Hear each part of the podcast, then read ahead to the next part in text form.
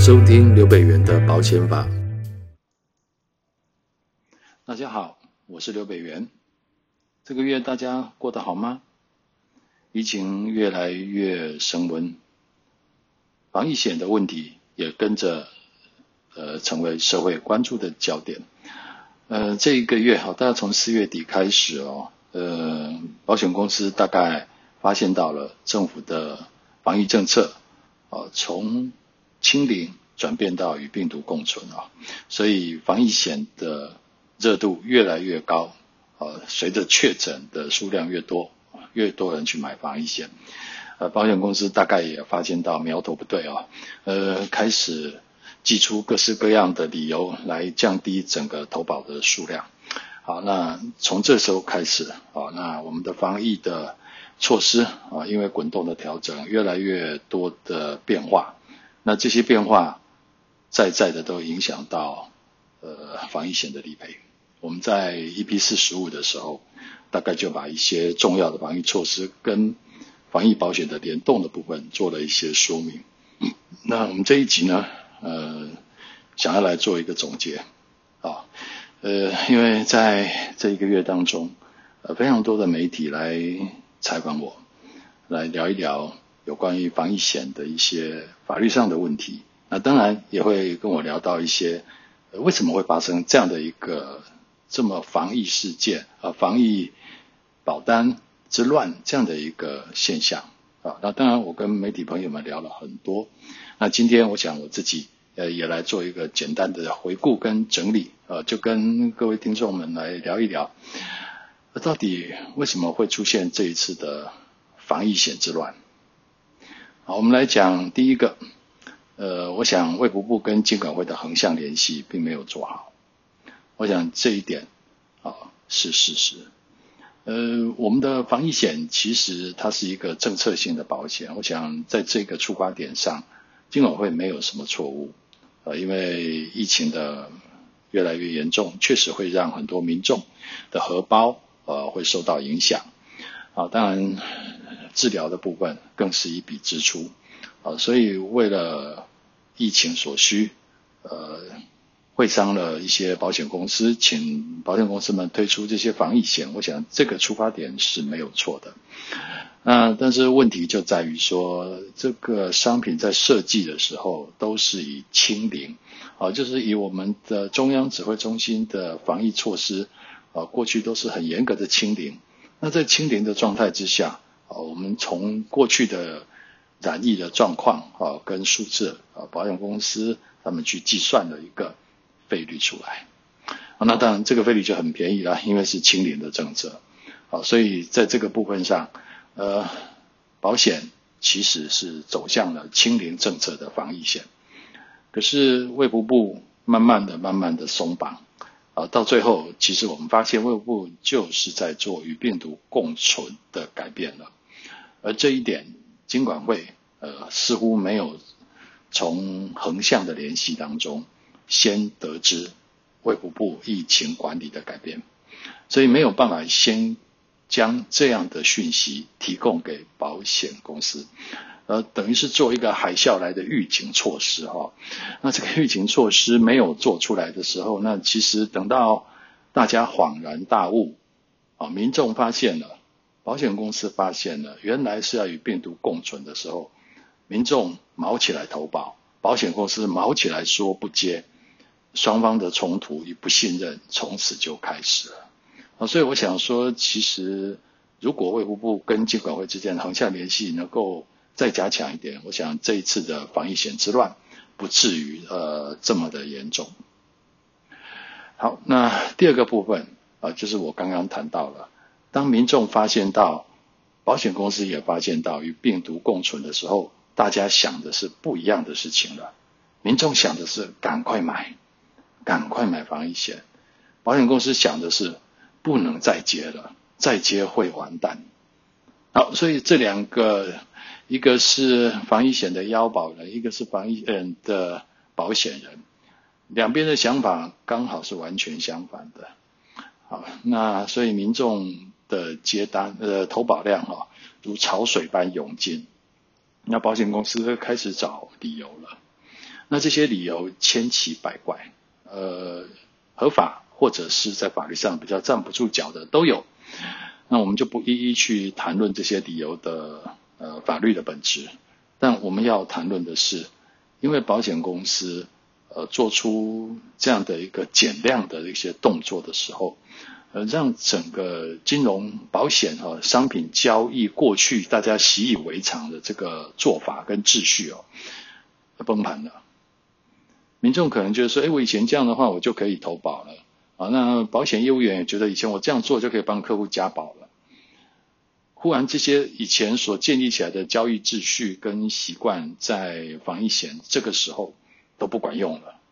那保险公司拼命的祭出一些手段来减低它核保的数量。啊，所以这里呃，在民众跟在呃保险公司之间，呃，对于金融交易秩序的一个信心。其实是崩溃的，好，所以这个崩溃从哪里看得出来呢？其实我们可以看到许多的民众抢着到急诊室去开诊断证明书，那我们的金管会的黄主委，黄天牧黄主委，或者是到前几天卫福部的部长陈时中先生，他们都呼吁着说理赔时效有两年，大家不要急着到医院去开诊断证明。啊，那我们金管会主委是先讲的哈，大概在早在一个月之前就在讲了哈。那前两天到现在，其实今天已经是五月二十二号了哈，就大概将一个月的时间，政府的一再呼吁，完全没有得到效果，抢着开的还是抢着开，啊，这一点我的观察其实是因为交易秩序的崩溃，信心的不足了，啊，所以民众根本就。听不进去政府的呼吁，所以我都认为说这个跟抢卫生纸有什么差别啊？那前前一两年的时候，在抢卫生纸的时候，政府也是一样出来呼吁说货源充足，叫大家不要抢。但实际上有人听吗？大家都在抢，所以这次抢诊断证明书跟抢卫生纸，其实我觉得它的道理是相同的啊。好，那这一点上，其实我们要坦白说。其实保险公司呃不做生意哈，因为它我们的防疫险它不是强制险，它是一个商业保险，所以其实保险公司不核保不做生意不需要理由，啊，不需要一个听起来冠冕堂皇就是高大上的理由，说什么问题不需要，呃，只就就是诚实说，呃，比如说我就是呃呃未纳量啊已经超出了我的。呃，目前的保投保率已经超出我的未纳量了，所以我可能没有办法再承接了。我觉得，嗯、社会需要的是一个实话，啊，能够接受实话，虽然会失望，虽然会，呃，可能会难过，呃，但是我想不至于愤怒，啊，但是社会可能比较不想听到的是找理由、找借口，啊，所以其实后来我想。最最最糟糕的状况，也不过就是富邦，他提到了有关于呃富保险就不核保这件事情啊，在社会上引起了非常大的反弹啊。那我们要坦白说，不做生意不需要理由的状况下，其实富邦今天说你重复投保的我不核保，在法律上一点问题都没有。民众为什么要生气呢？一个在法律上一点问题都没有的做法。为什么民众要生气？好，我想这个就是已经是信任感不足以后，所以失去了理智了啊。呃，整个社会对于防疫险的这样的一个被保险公司这样的动作所产生的一种呃不信任啊，所产生的一种怀疑的氛围啊，已经比较不理性了啊。所以像富邦富保险这个问题，呃，引起了整个对整个企业的轩然大波啊。所以我觉得是。呃，我想富邦也始料未及啊，因为这个这个理由真的在法律上没有什么不对啊，呃，富这不是富保险的问题，而其实就是不做生意而已啊，所以什么理由其实都不重要啊，所以在这个问题上，我想，呃，也许呃，保险公司如果当时在面对海啸般的投保，呃，如果呃。用另外一种态度，诚实的来告诉社会大众，他的未纳量吃不下来了。也许我们的防疫险之乱，呃，不会延伸的这么的久啊，也不会这么的激烈。好，第三点，呃，我们要聊一聊的就是这个费率到底发生了什么事哦？呃，大家都讲哦，其实我也是这么看的哈，就说呃，防疫险当时的费率是以清零为基础哦，所以在风险的呃评估上面啊，一旦政府改变成为与病毒共存的时候，就完全的失灵了。好，所以这张保单就完全没有办法呃抵抗这种政府的呃有关于防疫措施的一种滚动的调整与改变，啊。好，虽然说这样讲哦，我们是大家都可以接受这个理由，那我们真的可能要用比较严格的角度哈，因为想我们从专业人士的角度，我们来看精算师的工作，其实精算师的工作就是在评估风险、测量风险、计算风险。啊，所以政府啊会不会把这个防疫的政策从清零滚动成与病毒共存？这个问题，精算师难道没有办法事先知道吗？也就是说，精算师他在整个精算的过程当中，他参考一下国外的状况跟国外的疫情的演进。我想，他去推论说，有可能政府会改变防疫政策，成为与病毒共存。我想这个角色，从精算师的工作上来看，我想，精算师应该不能说他完全的状况外，不知道，无法预测。我个人的角色是这么认为的啊，呃，我不晓得大家的看法怎么样，但我觉得精算师他本身就是一个专门职业工作哈，那这个工作本来就是在做风险的评估啊跟测量计算的，那怎么会这么笃定的把政府的施政政策就是卡在这个所谓清零的角色，认为说它都不会变，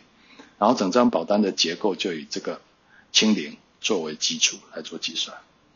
好，所以这个是当然，我觉得是从专业角度来看，我觉得精算师在这个工作上确实有一点，呃，还可以再精进的地方。好，那当然我们也可以看到媒体的报道，有的媒体报道说，其实，呃，好像有精算师也有看到这个有病毒共存的风险的状况，啊，跟公司高层做报告，然后公司是说这样的话等于是唱衰了国家的防疫政策跟能力，啊，所以没有接受。好，所以我想精算师在这个保单上面哈，在风险的计算上所扮演的角色，我想在这一次的防疫险当中啊，我们可以呃再检讨，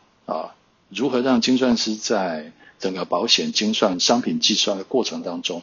他可以扮演更独立啊呃更独立的角色，啊不要让非专业来领导专业，我想这个很重要啊。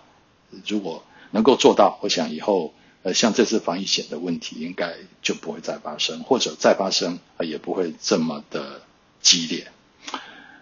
好了，那第四个啊，就是其实这保单的设计啊，当然，呃，保险公司或者很多专业人士都说，这还是一张清零政策下的保单条款的设计啊。但我觉得啊，我觉得说，其实整个防疫险的状况啊，呃，我在很多媒体采访的时候，我都会说这句话。这样防疫险的状况就是庄家，哦，它像个赌局，啊，庄家已经补完了，可是赌客不肯散，那怎么会弄成这样一张保单？其实我们随便去稍微在朋友中间问问看，就是为什么要去买防疫险？大家为什么会去做这样的投保？而且有时候有的人还买两张、三张的，为什么？其实我们要坦白说，有很多人都是基于赌博的心态。啊，大家应该都还记得，呃，台产的第一张防疫险五百万、十万的这样的一个说法，导致了全台湾整个几乎是暴动式的在投保。这个我想大家都在去年的时候都看到了。那今年的话，虽然说保单的设计费率有一些调整，但基本架构啊，一开始还是没有脱离这个台产的那个基本架构，啊，就是隔离就理赔的这个设计。啊，其实我觉得说，从确诊以后，好，从确诊的理赔到确诊之后的一些医疗给付，我觉得这个设计都是完全在专业的呃基础上哈。我们可以从癌症险，你就可以看到，其实呃防疫保单从确诊一直到治疗，它这样的一个呃理赔的这个设计啊，其实跟呃癌症险其实是很像的啊，嗯、呃，但是这个隔离理赔，我认为就问题比较多啊，因为隔离理赔基本上呃被保险人的身体还没有受到伤害啊，那比较有可能的角度，我们当然说认为它是一个财产的损失，所以设计出来的这样的一个给付项目叫隔离理赔。但是这个隔离理赔产生的问题相当的大，也就是格里里维其实是我认为在这张保单上里面呃最容易被消费者拿来当做赌博工具来使用的地方。哦，如果他是从确诊再开始理赔的时候，我想整个状况会合理很多哈。呃，整个防疫险的之乱啊，我想会合理很多，整个状况会比较受控。那隔离理赔的话，其实这个这个这个项目到底他当时是怎么去看待的啊？我们呃没有办法从保险公司原始的想法中得到一些呃答案。但我个人的认为说，隔离理赔的这个设计真的有在检讨的必要。啊，它其实让很多人把这张保单看成是一场赌局。好，所以隔离理赔，而且它也会让这张保单的性质显现的更模糊。就很多大家因为付保险的问题所吵出来，到底呃防疫保单它是属于损失保险，还是属于定额给付的呃人身保险？呃，大大家吵得没完没了，这样哈，其实也没有一个定论。啊，也没有个定论。呃，我想隔离理赔在这中间扮演的角色，就是一个让人难以琢磨的角色。啊，我们希望说，保险公司以后在呃相关这样保单设计的时候，尤其是法定传染病啊，这个隔离的理赔的这样的一个设计，它的保险利益到底是什么？啊，那到底要怎么做会比较好，来可以避免赌博的心态？我想应该要再从长计议。好，那最后，那我们来谈一下民众的心态哦，就说，嗯，防疫险其实到后来像潮水般的涌入啊，大家拼命的投保，那会有这样的问题。当然哈，呃，我想第一个就是它设计上，因为有一些呃隔离的这样就理赔的一个特色哈，所以很容易让民众把它当成是一场赌局来看待啊，就是买一个几百块钱来赌一个五万块、十万块这样的一个方式啊，那所以。因为民众的这种投机的心态多了，所以大家量就大了啊。那当然，我觉得说疫情的升温啊，那也会让大家觉得希望能够有一些呃保障啊，来弥补自己可能万一一旦确诊之后后续的医疗这样好的一些支出。但我这边要特别跟民众呼吁，就是新冠肺炎啊，它所引起的一些风险，嗯。其实我们在一般的保单、一般的医疗险的保单上，其实都可以看到，呃，都有给付的啦，啊，就除了确诊就给付这个东西哈，可能在比较类似癌症险啊，其他的医疗险比较没有这样的一个设计。但是如果说从住院以后啊，包括你到加护病房啊，或者这些。其实我们的一般的实支实付或日额型的医疗保险，其实就已经开始也会被启动来给付，啊，所以我们要严格的来说，就说其实整个风险的规划，人生的风险规划，尤其是针对疾病这个部分，那我觉得它是一个长期的一个风险规划的一个方向哦，而不是碰到了疫情才想要来买保险，那这是一个不太健康的。呃，投保心态，我们应该是从一个长远的角度来看，就是我的人生在这么长的岁月里面，我需要哪一些保险来去提供给我一些呃健康医疗方面的财务保障。我从这个角度，我们去检视我们的保单够不够啊？呃，种类是不是很完整了？金额几步是不是都能够充分的达到我们所预想的目的？我想这个才是最重要的一个。投保和计划，啊，千万不要再头痛医头，脚痛医脚，啊，那也因为可能很多数人都这样头崩一头，脚痛医脚，才会造成我们这次防疫险这么大的风波。因为我们好像应该有大概八九百万人，啊，八九百万人以上都有投保这个保险了。好，所以我想说，以上几点啊，嗯，是我自己在从四月开始吧，哈。一路的观察，然后呃媒体的采访啊，我所看到的一些现象啊，把它做一个简单的整理啊，希望跟大家做一个分享啊，防疫险到底教会了我们哪一些事情？我们的今天节目就到此结束。呃，如果有什么问题，欢迎你在下面留言，好，或在我们脸书粉丝页留言，我们会给你回复。今天的节目就到此结束，谢谢你，拜拜。